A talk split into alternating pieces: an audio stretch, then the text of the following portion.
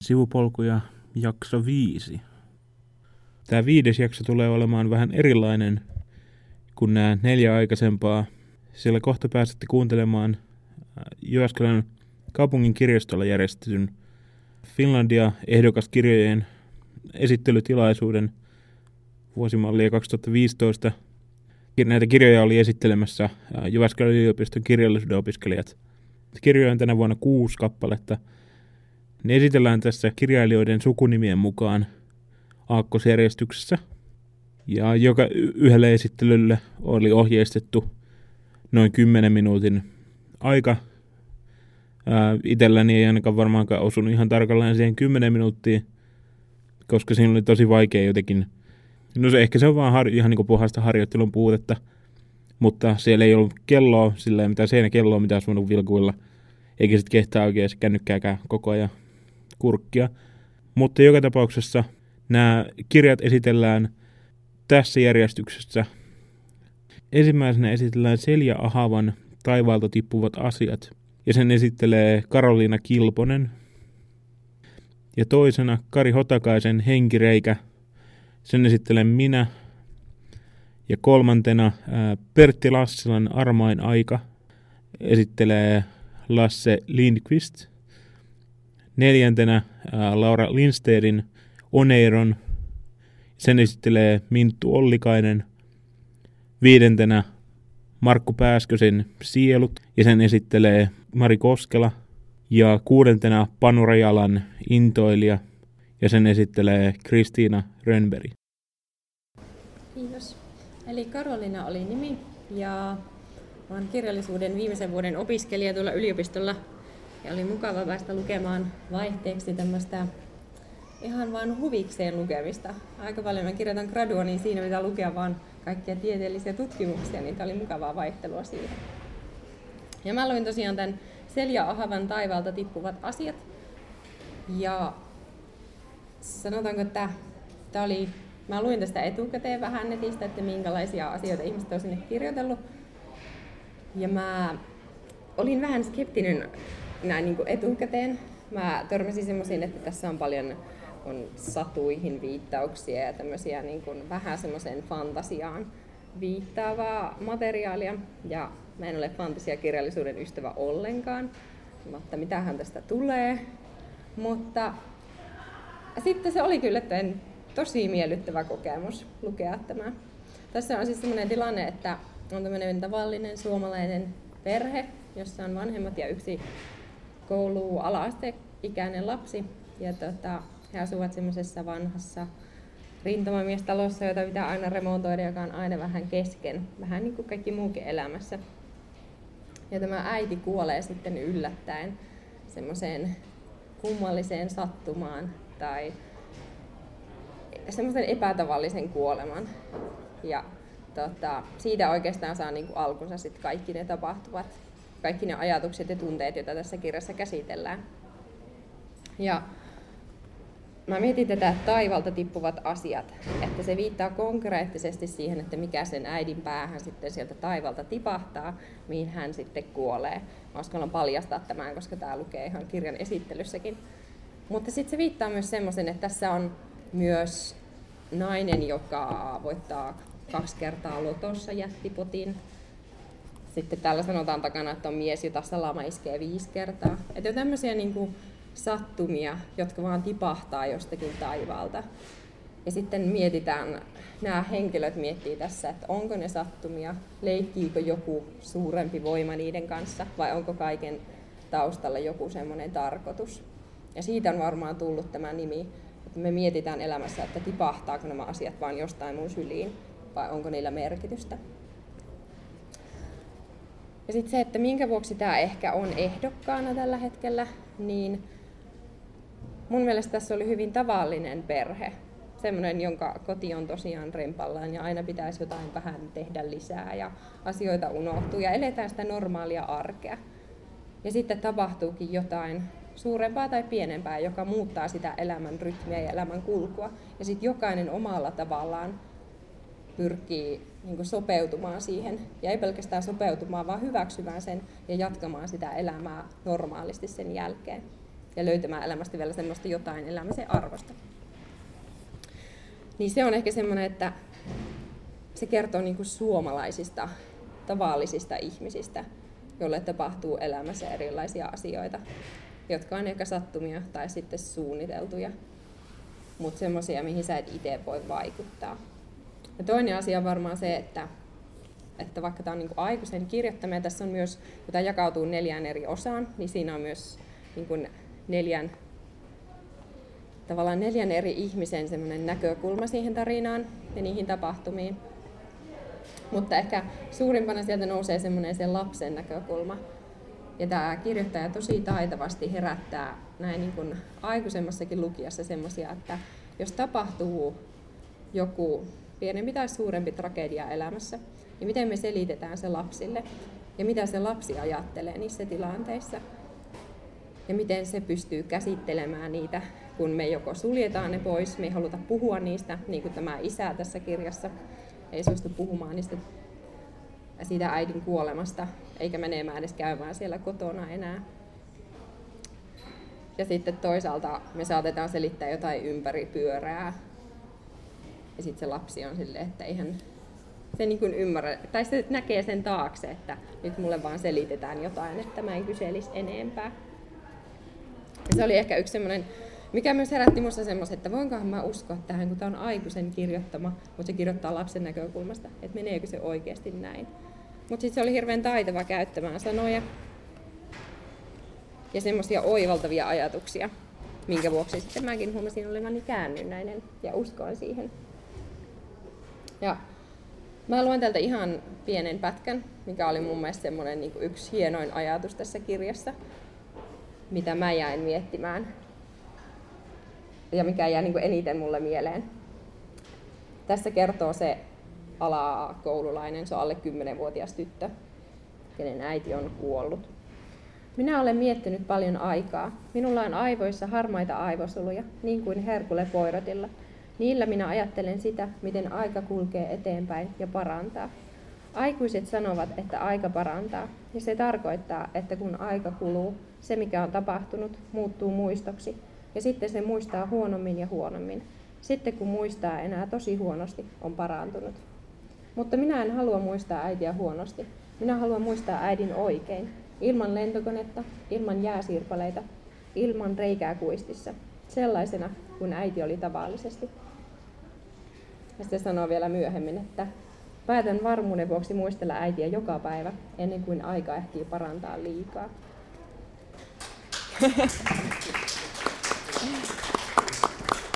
Kiitos kaikille.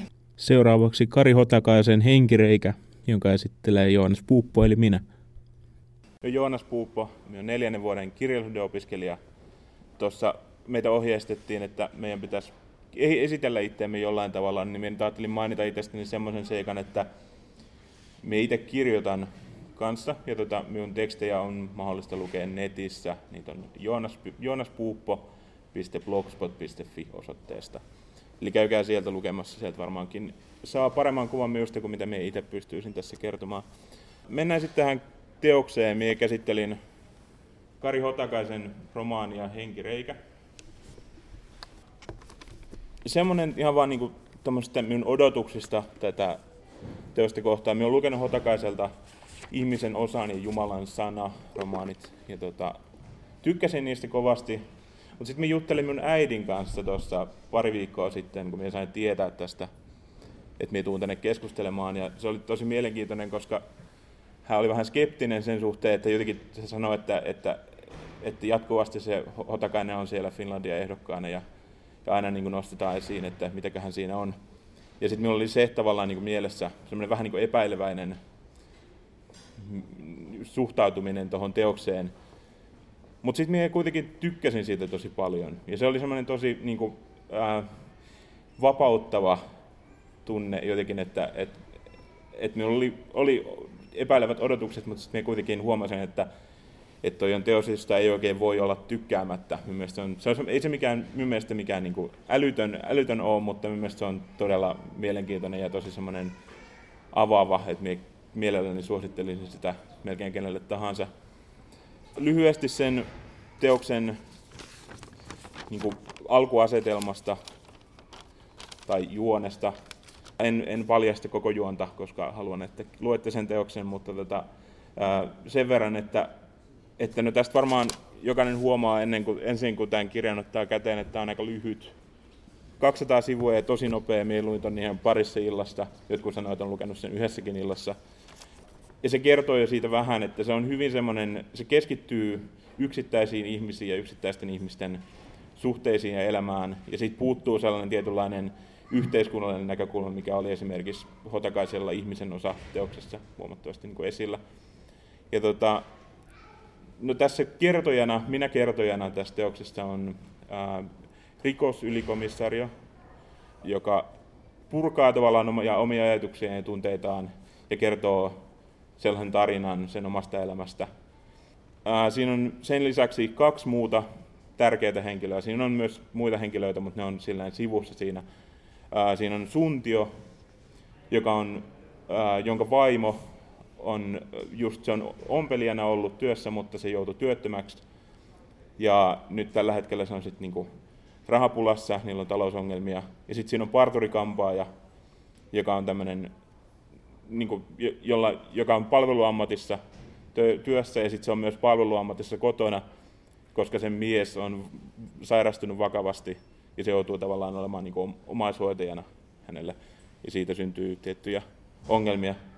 Ja tota, näitä kaikkia kolme henkilöä yhdistää se, että ne on, niillä on kuoroharrastus yhteinen, ne käy laulamassa kuorossa.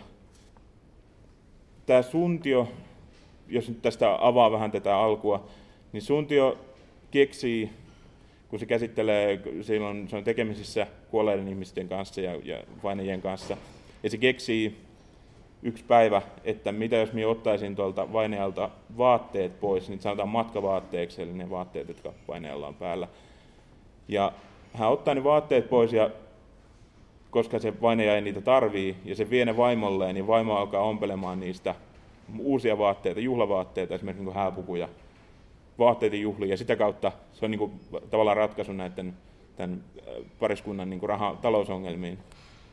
Ja Suntu ei kuitenkaan ei, se kokee tästä teostaan semmoisia niin oma, oman tunnon tuskia, ja sitten avautuu kuoraharjoitusten jälkeen tälle rikosylikomissariolle. Ja rikosylikomissaario sanoo, että et, et, et puhu, puhu tästä asiasta sellaiselle ihmiselle, johon luotat. Ja sitten Suntio päättyy, päätyy puhumaan tästä ää, tälle parturikampaajalle. Ja hän taas laskee, ottaen huomioon sen, sen vakavasti sairastuneen miehensä, laskee 1 plus 1 on 2 ja päätyy semmoisiin niin kuin aika synkkiä ajatuksia, ja siitä tavalla lähtee sitten koko romaanin se niin kuin varsinainen tarina kehittymään. Se, mitä tuosta on niin kuin huomioitavissa, on, on se, että, että ei, noilla henkilöillä ei ole nimiä. Niillä ei ole, ne, ne ei ole vaikka ne ei ole niin kuin, minun, minun nimi on Joonas, minä, minä olen vain Joonas, minä olen niin yksittäinen ihminen, mutta nämä on Suntio ja Parturikampa ja rikosylikomissaario. Ne on niin yleisiä, ihan tavallisia ihmisiä, tavallisia niin kuin kaikki te tuossa, että minun eessä ja kaikki, kaikki ihmiset, jotka täällä kävelee, on tavallisia ihmisiä ja niillä on tavallisten ihmisten ongelmia. Ja, ja muutenkin tämä romaani on aika minimalistinen, eli, eli siinä on hyvin niin kuin vähän loppujen lopuksi tapahtumapaikkoja ja se pohjautuu vain niin ihmisten keskustelulle ja ihmisten suhteille. Ja, ja se jotenkin minä tykkään siitä tosi paljon, koska se, luo siihen semmoista niin kuin tiettyä, semmoista ahistavaa tunnelmaa, tai jotenkin, että se on niin kuin ihmismielen sisällä koko ajan. Ja siitä puuttuu, niin kuin sanoin, niin siitä puuttuu semmoinen niin kuin laajempi näkökulma. Ja tota, se, mitä tässä niin kuin itse huomasin tuossa, kun se rikosylikomissari kertoi niistä omista tapauksistaan, mitä se on käsitellyt ja sitä omaa tarinaa se kertoo, niin sen, se kuvailee sitä työtään hyvin paljon niin kuin kuvailisi kirjoittaja omaa työtään. Se on tietynlaista niin kuin kuvittelua, että mitä, jos, jos sulla on tämmöinen tapa, niin kuin tapahtuma on tapahtunut ja sitten sinun pitää miettiä, että miten, miten se on mahdollisesti päätynyt siihen pisteeseen, minkälaisia motivaatioita ihmisillä on ollut. Mä lukea tuosta lyhyen pätkän tuota, tästä kertojasta, jos se kertoo ihan tästä teoksen alusta, kertoo itsestään. Kerron tämän tarinan luonnollisesti omasta näkökulmastani, mutta tarjotakseni sinulle eheämmän kuvan kokonaisuudesta minun täytyy kuvata asiat myös muiden asianosaisten kannalta. Eli sovittaa päälleni minulta, minulle kuulumattomia hameita ja housuja. Tämä ei ole minulle ongelma, olen valmistautunut tähän koko elämäni. Olen ollut joka, joku toinen niin usein, etten enää tiedä, millainen itse olen. Jos saatavilla ei ole todistusaineistoa, ei hyvää turvakameran kuvaa, ei hiuksia, ei kuituja eikä äännäytteitä, on turvauduttava mielikuvitukseen, ensimmäiseen ja viimeiseen nettiin. Sen avulla voi halutessaan tehdä matkoja maailman ääriin ja toisten ihmisten sisään. Panee vain silmät kiinni ja on heti kiinalainen. Aukaisee silmät ja palaa suomalaiseksi. Ja taas silmät kiinni, nyt on ruotsalainen. Ja kun avaa silmät, toivoo, että olisi taas suomalainen. Tai edes norjalainen. Näin.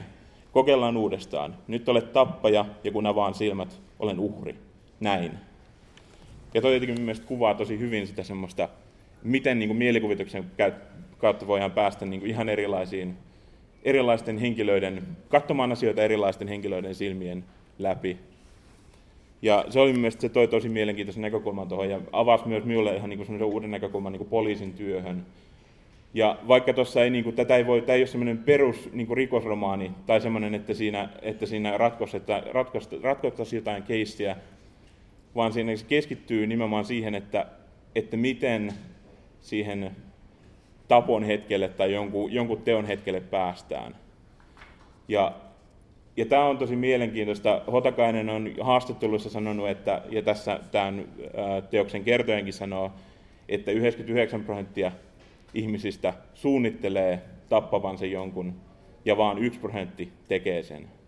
Ja se on, ihan, se on oikeasti, se tuntuu ehkä tässä nyt kun sanoo näin, se tuntuu tosi äh, niin kuin ehkä yllättävältä, mutta sitten tuossa kirjassa siinä avataan tosi paljon semmoisia äh, tapauksia, missä esimerkiksi ihmiset saattaa alkaa ajattelemaan, että joo, minä haluaisin tehdä jotain pahaa tuolle henkilölle.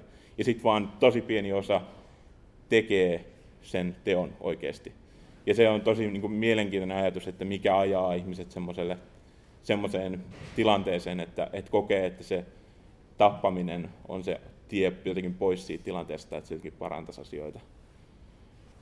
Minä voisin vielä lukea täältä. Minä itse asiassa ajattelin kysyä teiltä, paljon minulla on aikaa vielä? Hyvä, minä luen täältä. Tota, minulla on täällä äh, luokiteltuna pari äh, tämmöistä katkelmaa. Yksi niistä on nimeltään luonne, yksi niistä on nimeltään tunteet, yksi niistä on nimeltään tappo. Jos mi, tota, mikä näistä kuulostaisi mielenkiintoiselta? Huutakaa vaan. Luonteet, tunne ja tappo. Nämä on kaikki hyviä. Hyvä, katsotaan tunne. Tiedämme ihmisessä paljon, emmekä mitään. Mikä on ihmisen lopullinen luonne? Luonne on se, mikä jää jäljelle, kun rinsataan vaatteet, asunto, perhe, työ ja maine ympäriltä. Jää se ydin, ydinmehu. Kun ihmistä oikein tiristää, ottaa siitä mehut, kyllä se luonne sieltä esiin tulee. Halkaise sitruuna, purista puolikasta nyrkissäsi, käteen jää sitkoisa mytty. Se on se luonne. Jos sitruunaa ei halua puristaa tai sitä ei ole saatavilla, vielä parempi keino asian havainnollistamiseksi on purkaa maatuskan ukke, tytty, tuttu venäläinen matkamuisto. Se rakenne kuvaa oivallisesti ihmisluonteen monimuotoisuutta. Ota nukkea keskeltä kiinni ja väännä. Auetessaan se vähän vingahtaa, koska puu elää niin kuin ihminen, kasvattaa renkaita ympärilleen, piilottaa todellista luonnettaan. No niin, nyt se on auki ja sen sisältä paljastuu toinen nukke. Ja kolmas ja neljäs.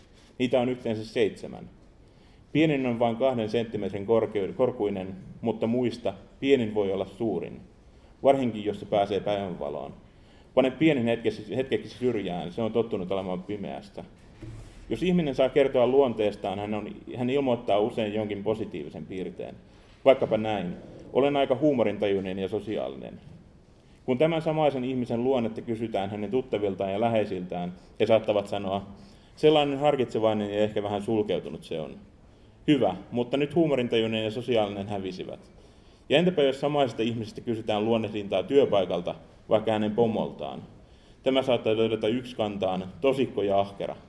Päällimmäisenä ovat nyt tosikko ja ahkera, ja siellä alla ne kaikki muut, paitsi pienin, jonka laitoit syrjään. Tämä pienin on usein se, joka meiltä on hukassa ja jonka löytäminen on rikospoliisin tehtävä. Poliisin tehtävä on nähdä se, mitä ei voi nähdä, Se on työmme vaikein osio.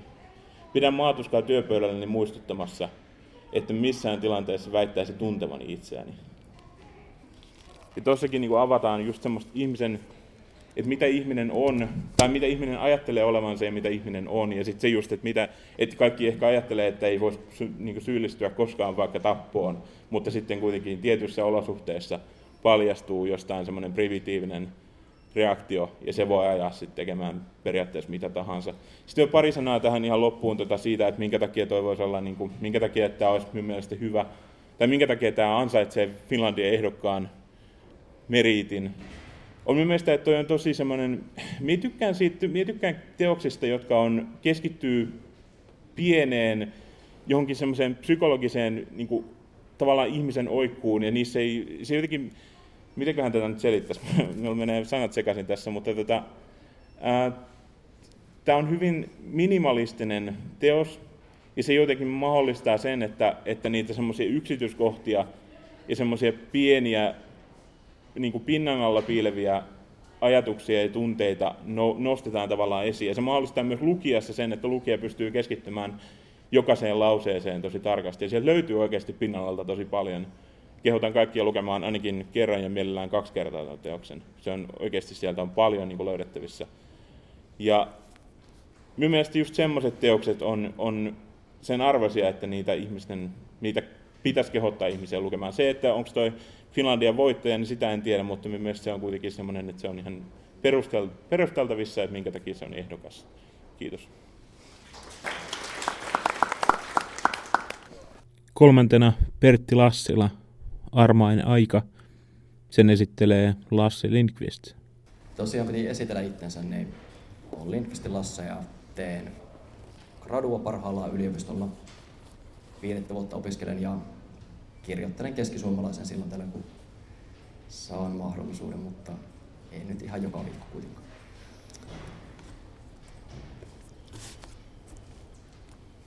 Ja miten tämä liittyy tuohon Joonaksen kirjaan, joka Joonas esitteli.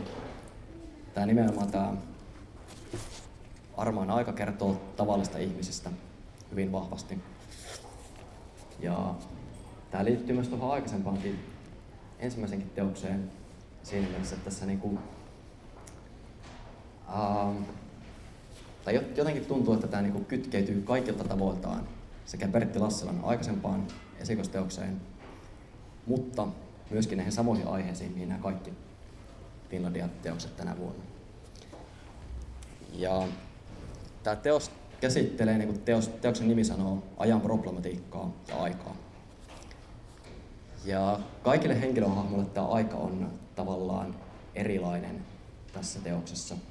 Eli tota, tässä on nuori kaveri, siis nuori niin kuin poika, Kimmo. Ja Kimmo elää tosi huolettomasti. Ja se elää kesää, niin kuin kesä olisi vain yksi semmoinen loppumaton pitkä päivä. Ja se tavallaan niin kuin koko ajan niin kuin nukkuu tosi hyvin, kaikki on uutta ja ihmeellistä. Se käy paljon tota, leikkimässä. Se on semmoinen, että se niin kuin löytää ihan linnuista ja pienistä asioista kaikkea kivaa. Eikä mikään ihan tavallinen poika, vaan tämmöinen niin kuin tavallista ajattelevampi, mutta tämä kuvaakin vanhaa aikaa tämä teos.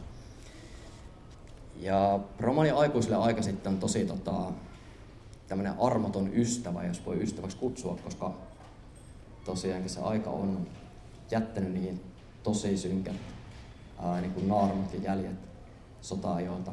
Ja koska tosiaan muistot sota-ajoista, sairauksista, kuolemista, tässä on paljon kuollut lähipiiriä omaisia näitä keskeistä henkilöitä.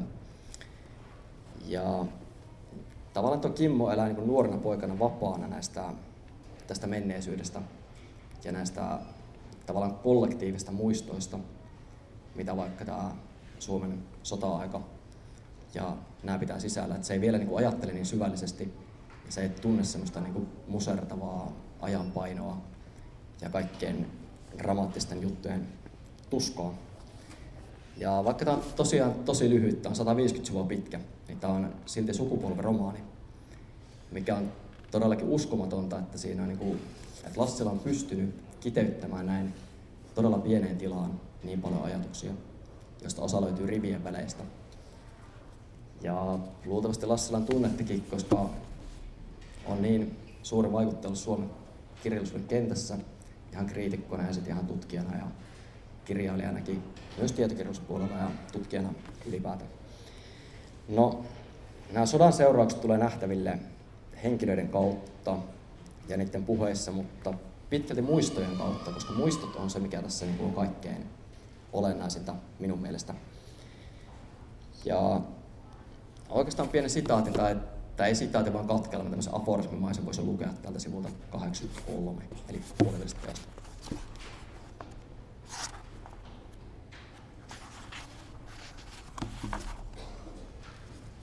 Eli tämä kertoo sit muistista, miten tässä niin muistia käsitellään, että tämä on tosi aika jopa syvällinenkin ajatus.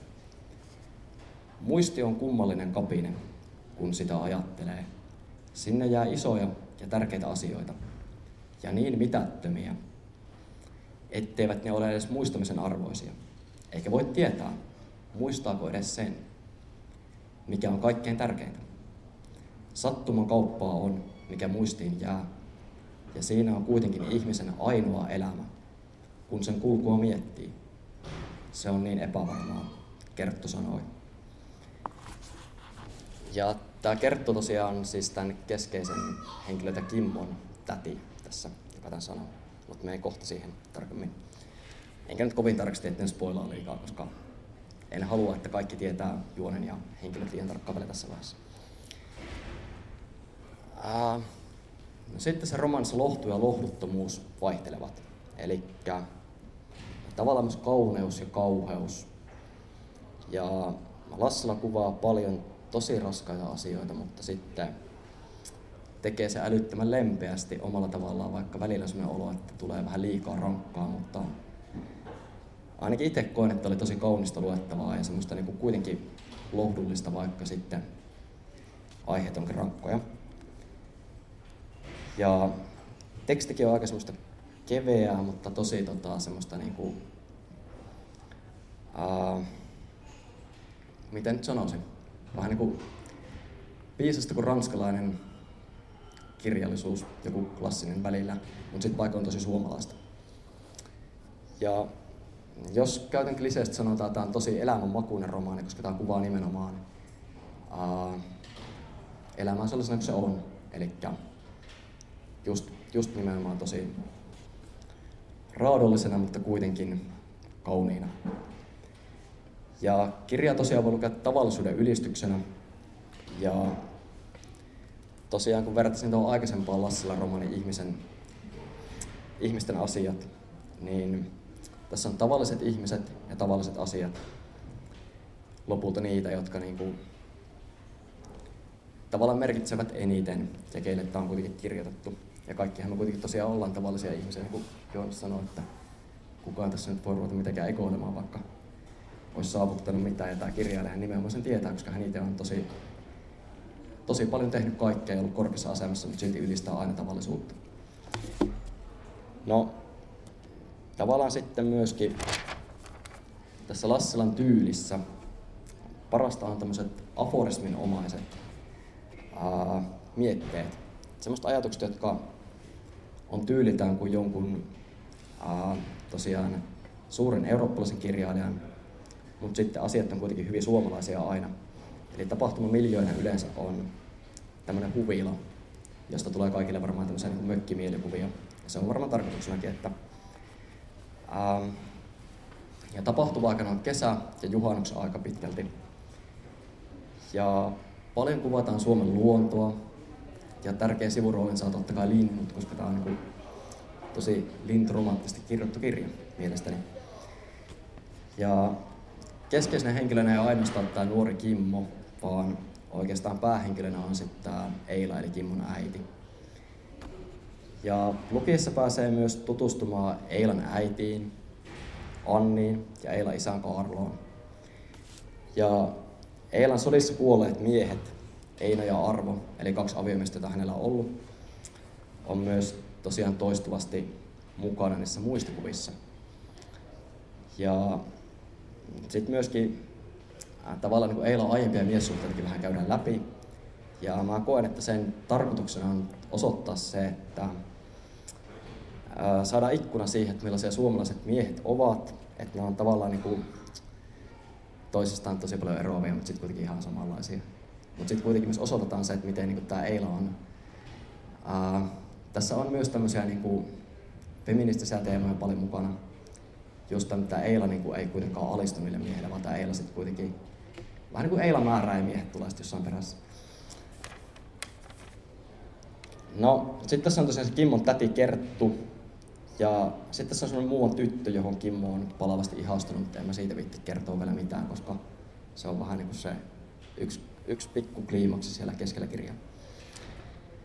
No, Lassilan kieli on tosi lohdullista, kaunista, syvältä koskettavaa ja lauseella on painoa ja silti paljon jätetään niin rivien väliin kuitenkin, että sieltä pystyy löytämään ja tulkitsemaan vaikka mitä, mikä monesti just on tällaisten minimalististen teosten paras puoli, niin kuin Jonski äsken sanoi. Ja pohjimmainen viesti tässä teoksessa mun mielestä on se, että ihminen voi selvitä vaikka mistä kauheuksista. Ja silti pystyy arvostamaan elämän pieniä tämmöisiä tavallisia arkisia asioita, arkisia ihmeitä voisi jopa sanoa. Ja nämä raskaat muistot piinaa taustalla, mutta lopulta sitten kuitenkin tulee sellainen että elämä voittaa aina tässä teoksessa. Enkä nyt rupea sanoa, että aina voittaa, mutta siis kuitenkin semmoinen, että tämä on kuitenkin lohdullinen teos. Ja sitten just tämä kauneuden ja kauheuden rinnakkainelo, niin siitä syntyy se elämän maku, eli semmoinen niin ruisleivän maku niin kuin suomalaiseen hyvään romaaniin.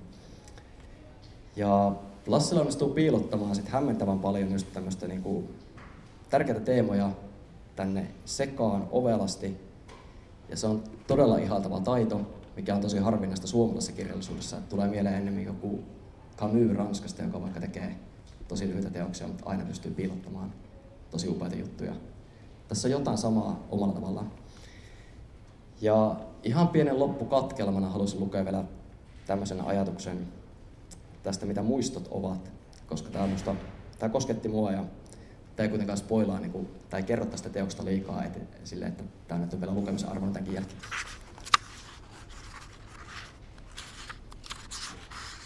Ja tämä on ihan tosiaan teoksen alkupuolella.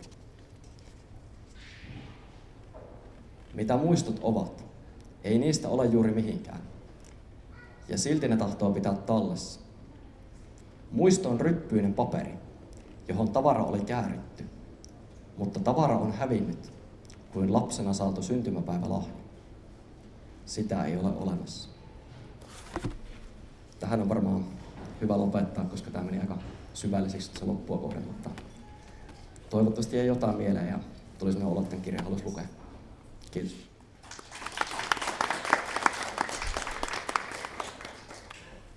Neljäntenä Laura Lindstedin Oneiron. Sen esittelee Minttu Ollikainen. Minttu Ollikainen ja opiskelen Jyväskylän yliopistolla kirjallisuutta viidettä vuotta ja teen gradua suomalaista reaalifantasiasta Pasi Jääskeläisen tuotannosta. Minua edeltänytkin ihminen teki Pasi Jääskeläistä gradua, että tuota, ää, mutta siis fantasia on aika tuttu aihe. Ja ää, oikeastaan sillä perusteella valitsin tämän ää, Laura Lindstedin Oneironin, eli fantasian kuoleman jälkeisistä sekunneista. Enkä valinnut väärin, se on hyvä kirja, lukekaa se. Tämä lähtöasetelma on siis se, että seitsemän naista kohtaavat. On Philipkis Hollannista, on Slomith New Yorkista, on Polina Ranskasta, Nina, äh, Polina Venäjältä, Nina Ranskasta, Maimuna Senegalista, Rosa Brasiliasta ja Ulrike Itävallasta. No, tämä kohtaaminen, tämä erilaisten kulttuurien kohtaaminen tosin tapahtuu hieman ö, oudossa ympäristössä, jonkinlaisessa kuoleman jälkeisessä tilassa. Ja tämä lähtökohta, tämä kuoleman jälkeinen tila, jossa nämä naiset kohtaavat, mahdollistaa meidän olemisemme tarkastelun. Mitä on, kun meillä ei ole enää tuntoaistia? Mitä on, kun me emme enää ole? Mitä on, kun ei ole enää aikaa? Kun ei ole enää tilaa, missä liikkua? Kun ei ole enää tilaa, missä liikkua, mutta pitäisi päästä eteenpäin? Kun on vain ne toiset. Ja oikeastaan se tekee tästä romaanin alusta hieman haastavan, Se vaatii lukijalta mielikuvitusta, nähdä omien rajojensa, omien aistiensa yli.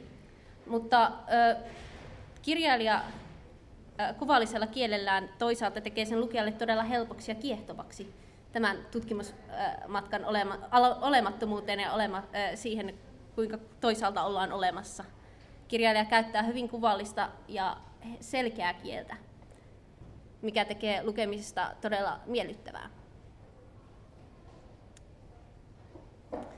Ja oikeastaan tämä fantasia, tämä fantasia kuoleman jälkeisistä sekunneista, tämä lähtökohta, kuoleman jälkeisyys, se minua hieman pelottaa, että se voi karkoittaa lukijoita. Fantasia hyvin usein pidetään genrekirjallisuutena, johon sitten fantasiaa tuntemattomat eivät välttämättä uskalla koskea. Karoliinahan tuossa sanoi, että ei pidä fantasiasta. Ja jos on ollut huonoja kokemuksia fantasiasta, voi olla vaikea sitten tarttua sellaisen kirjaan. Mutta äh, tämä ei oikeastaan ole fantasiaa. Ei, ei sen tyypillisimmässä mielessä.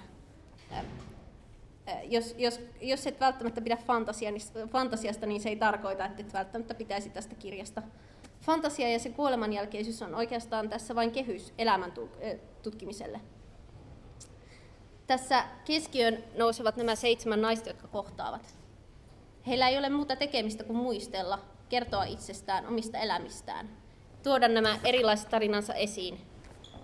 Yksi on elänyt New Yorkissa performanssitaiteilijana, toinen on ö, hakattu äiti, syö, syöpään sairastunut äiti Hollannista. Ö, ja nämä tarinat ovat hyvinkin raastavia, mutta liikuttavia.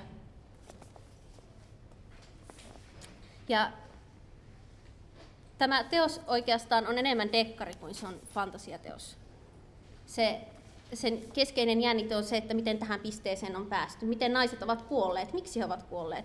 He eivät itsekään sitä muista ja näiden omien tarinoidensa, tarinoidensa avulla lähtevät sitä selvittämään. Toki jännitteet ovat myös siinä, että mitä tapahtuu, mitä tapahtuu seuraavaksi, miten päästä niin sanotusti valoa kohti. Mutta keskeinen jännite on siinä menneessä. Eli myös tässä teoksessa muistot ja aika muodostuvat hyvin keskeisiksi teemoiksi ja tekijöiksi.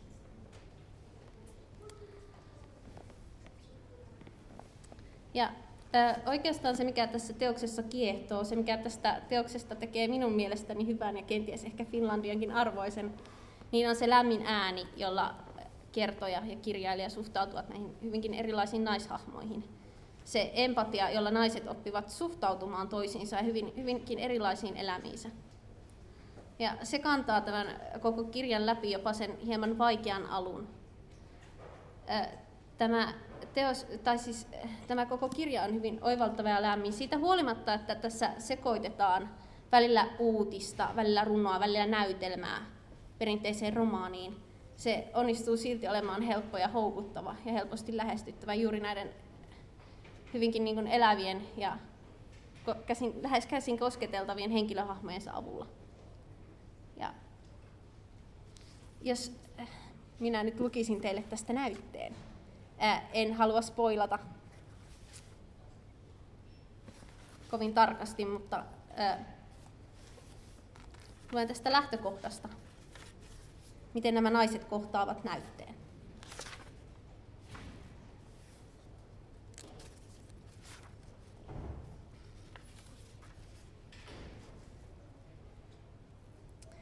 Nauraminen ja riiteleminen eivät lakkaa, vaikka elintoiminnot lakkaisivat yksitellen vaikka aistimukset sammuisivat asteittain.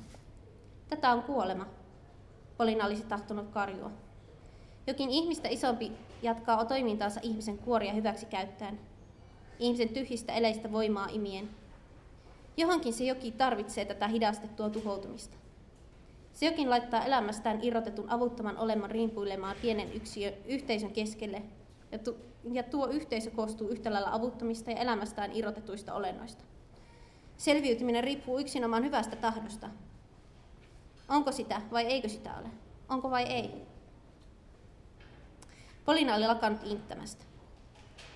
Heidän täytyi tehdä yhteistyötä. Heidän oli unohdettava erimielisyys. Polina sulki silmänsä ja nielaisi sen, mitä oli juuri aikonut syytää ilmoille. Että juuri he olivat todiste kuoleman olemassaolosta. Että tästä maailmasta kukaan ei ei ole tullut eläville kertomaan, koska juuri tänne saakka eivät pääse ne, jotka palaavat, ne, jotka ovat nähneet valoa tunnelin päässä, ne, jotka ovat katsoneet elämänsä lämminsävystä filminauhaa pikakelauksella kuolevan odotushuoneessa.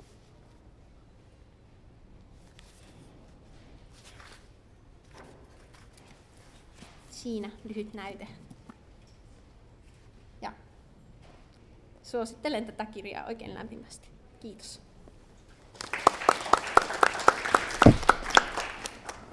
Viidentenä Markku Pääskysen Sielut.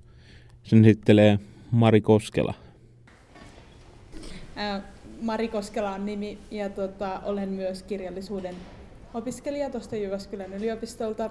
Tällä hetkellä neljättä, mutta toivottavasti silti viimeistä vuotta gradu teen. En siis gradua neljättä vuotta, vaan neljättä vuotta olen muuten. Tota, mä luin tämän Markku Pääskysen Sielut kirjasto, uppoutuminen, hiljaisuus, selailu, tuoksut. Missä mun lapsi on? Tämä on se aihepiiri, josta tämä kirja lyhykäisyydessään kertoo.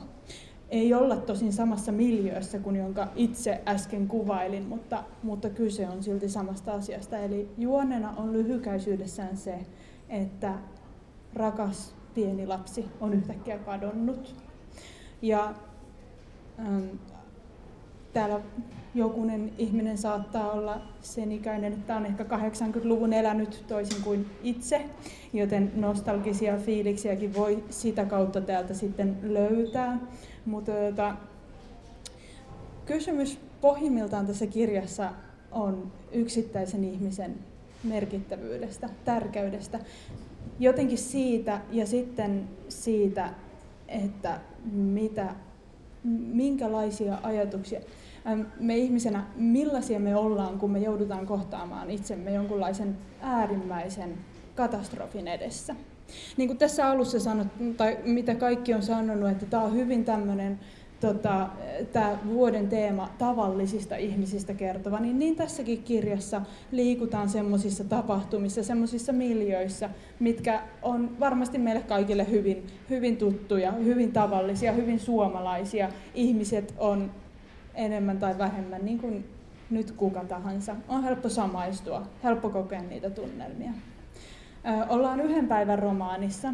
Tarkoittaa siis sitä, että alkaa aamusta loppuu iltaan ei lueta vuosia kestäneistä elämästä, vaan siitä, että mitä pään sisällä yhtenä päivänä eri ihmisillä tapahtuu, kun tragedia kohtaa. Mikä mun mielestä tekee sen, että tämä kirja oli tänä vuonna Finlandia ehdokkaana, tai niin Markku Pääskyseltä hän on ennenkin ollut 2006 Vihan, Vihan päivä-niminen teos Finlandia ehdokkaana, mutta miksi tämä ylsi, ylsi siihen nytten tänä vuonna, niin varmasti hänen tämmöinen tapansa kuvailla ja päästä ei pelkästään sillä kuvailulla, vaan sillä, että mitä ne sanat pystyy oikealla rytmillä, oikealla temmolla, miten ne pystyy kertomaan siitä, että mitä, mitä me ajatellaan, mitä me ollaan. Eli hän käyttää erittäin taitavasti sitä sanojen voimaa tällä tavalla hengästyttävissä, pitkissä paniikinomaisissakin kohdissa hän pystyy luomaan sitä tunnelmaa siten, miten hän rakentaa ne sanojen tämmöisten rytmin ja voiman kautta sen, sen tunnelman. Ja siitä mä luen täältä yhden näytteen.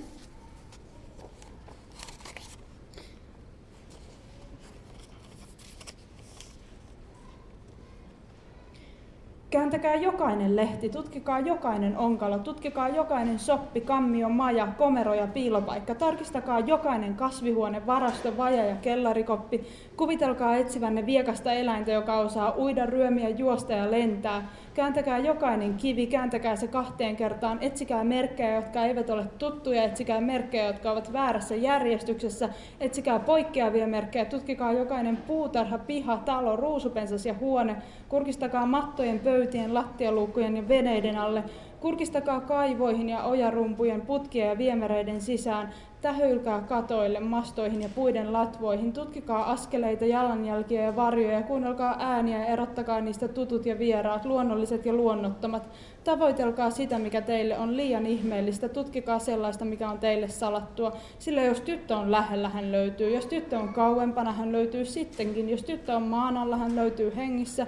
Jos tyttö on vedessä, hän löytyy sittenkin hengissä. Ja muistakaa, etsiminen on kuin vallankumous. Se ensin leviää ja sitten syvenee.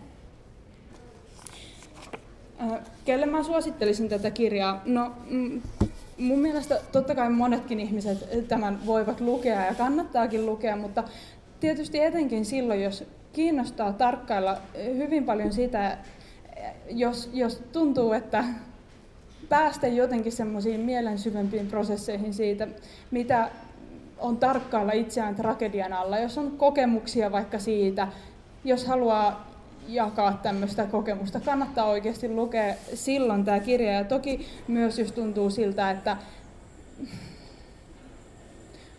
haluaa jotenkin päästä käsiksi siihen, että mitä, minkälaiset niin kuin mieleyhtymät, ja muistut, tässä on hyvin paljon tämmöistä mieleyhtymistä myös kyse, minkälaiset meitä ajaa erilaisiin päätelmiin, niin silloin kannattaa myös lukea tämä kirja. Tota, vielä toinen lyhyt pätkä, mikä mun mielestä kuvaa tämän kirjan toista puolta tosi hyvin. Eli pelkästään tässä ei ole tämmöistä hengästyttävää pohdintaa, vaan tosi paljon muistelemista monista asioista, mutta myös semmoista arkista miettimistä, kuvailua. Tässä hyvin lyhyt näyte vielä siitä. Aino ja Kristian. Nyt oli mennyt monta tuntia eikä tytöstä ollut kuulunut mitään. Ei yhtäkään havaintoa, ei yhtäkään elonmerkkiä.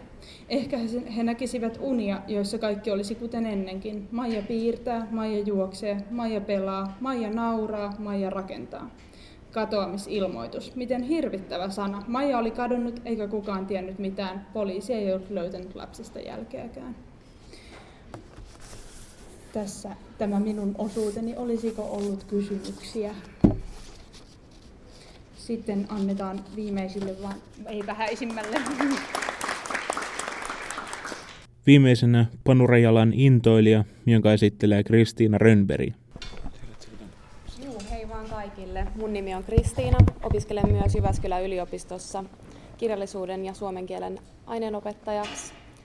Ja tässä gradun teon ohessa niin, niin oli mukava, mukava saada jotain tällaista ei ehkä välttämättä kevyempää, mutta kuitenkin tällaista solivampaa luettavaa teoriakirjojen rinnalle. Ja mulla oli luettavana Panu Rajalan Intoilija.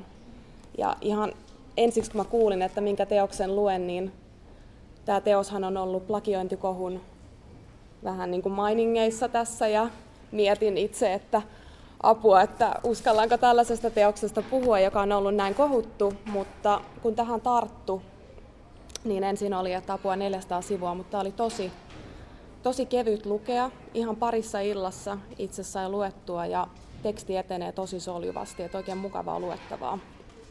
Eli ajattelee, että Inha on nyt ajankohtainen hahmo. Hänen syntymästään tulee 150 vuotta tässä kuussa.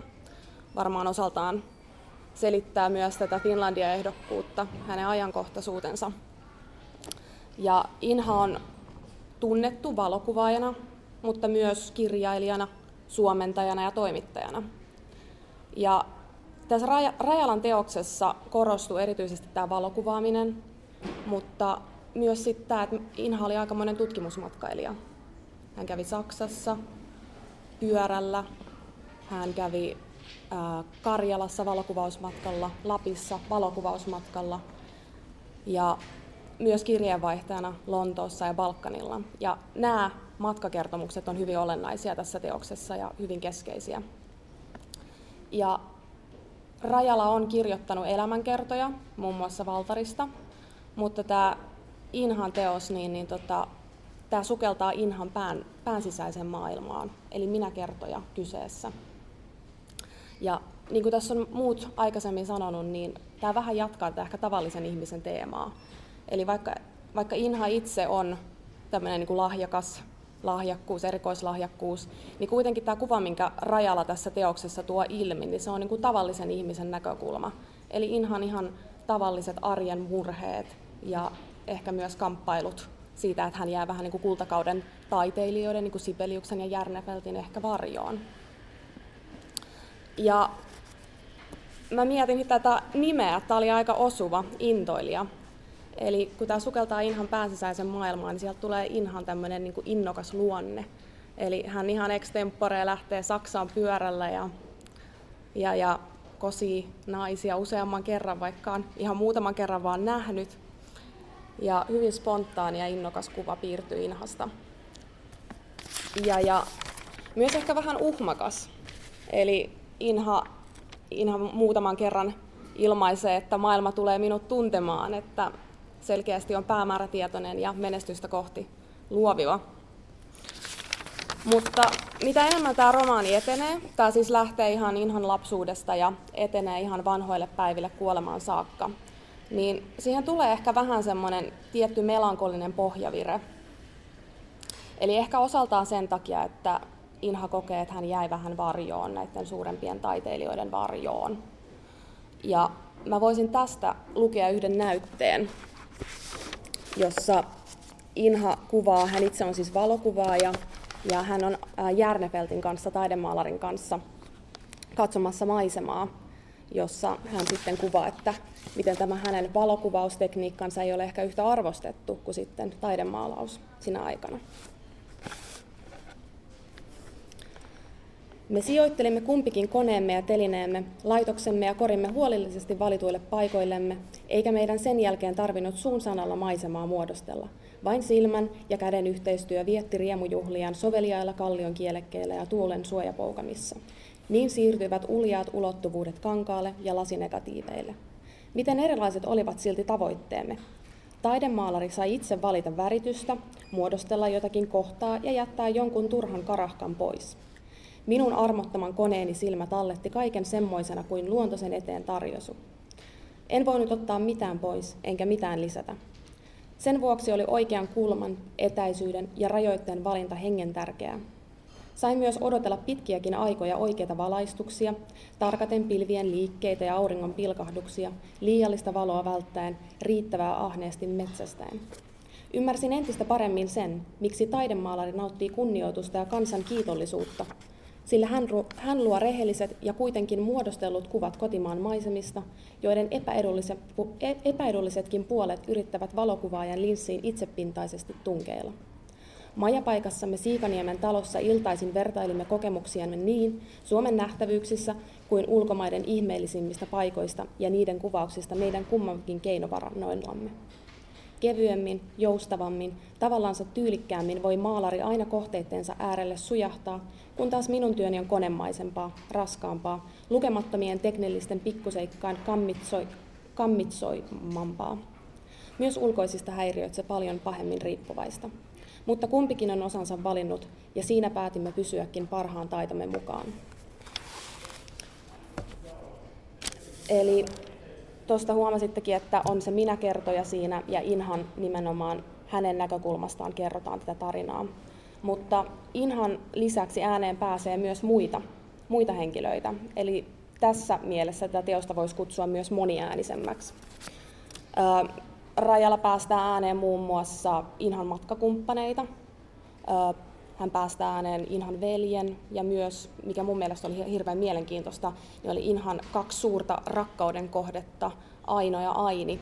Ja tämä oli mun mielestä mielenkiintoista siinä mielessä, että kun tuli tuossa ilmi, että Inhalla oli aika tämmöinen niin innokas luonne, niin, niin kun hän esimerkiksi kosi näitä rakkauden kohteitaan useamman kerran, niin, niin kävi sitten ilmi, että nämä tytöt ei ollutkaan sitten ihan niin kiinnostuneita hänestä, niin siinä tuli ehkä tämä niin Inhan maailman ja sitten ulkomaailman niin se yhteen törmääminen, että kuinka se Inhan innokkuus, niin se ei ehkä otettu niin hyvin vastaan sitten ulkomaailmassa.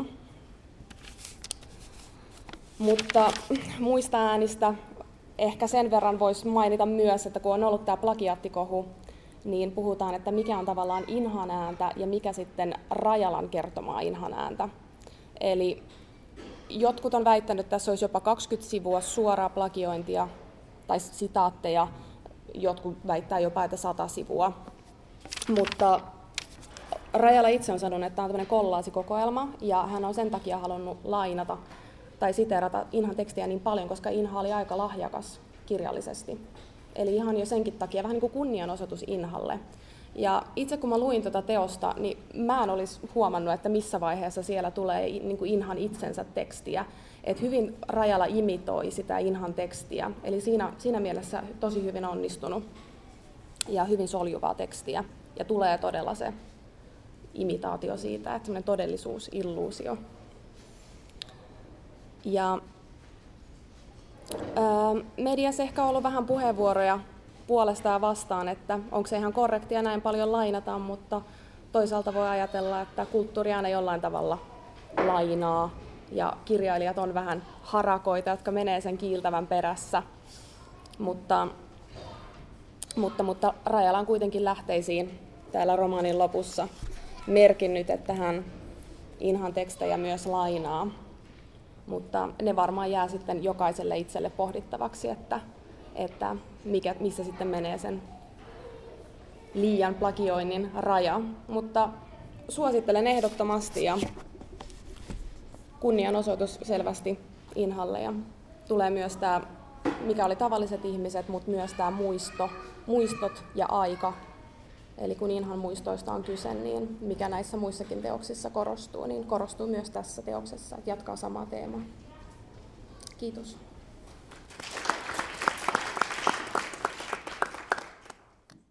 No niin, eli esittelyt on esitelty ja toivottavasti tykkäsitte. Ja ainakin tykkäsin, sain siitä paljon irti. Vielä semmoinen tähän aiheeseen liittyvä ihan huomionarvoinen juttu on se, että, että tämän viikon torstaina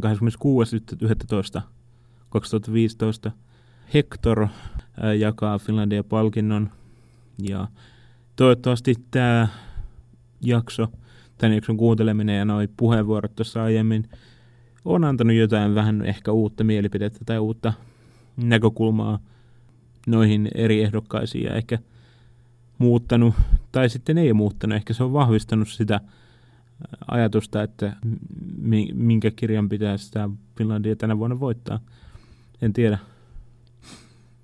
Minun on tosi vaikea niin omista ajatuksistani sanoa, että ei minulla, ei minulla ainakaan ole mitään semmoista tarkkaa ää, suosikkia Kyllä, siis Hotakaisen henkireikä on kyllä tosi hyvä kirja.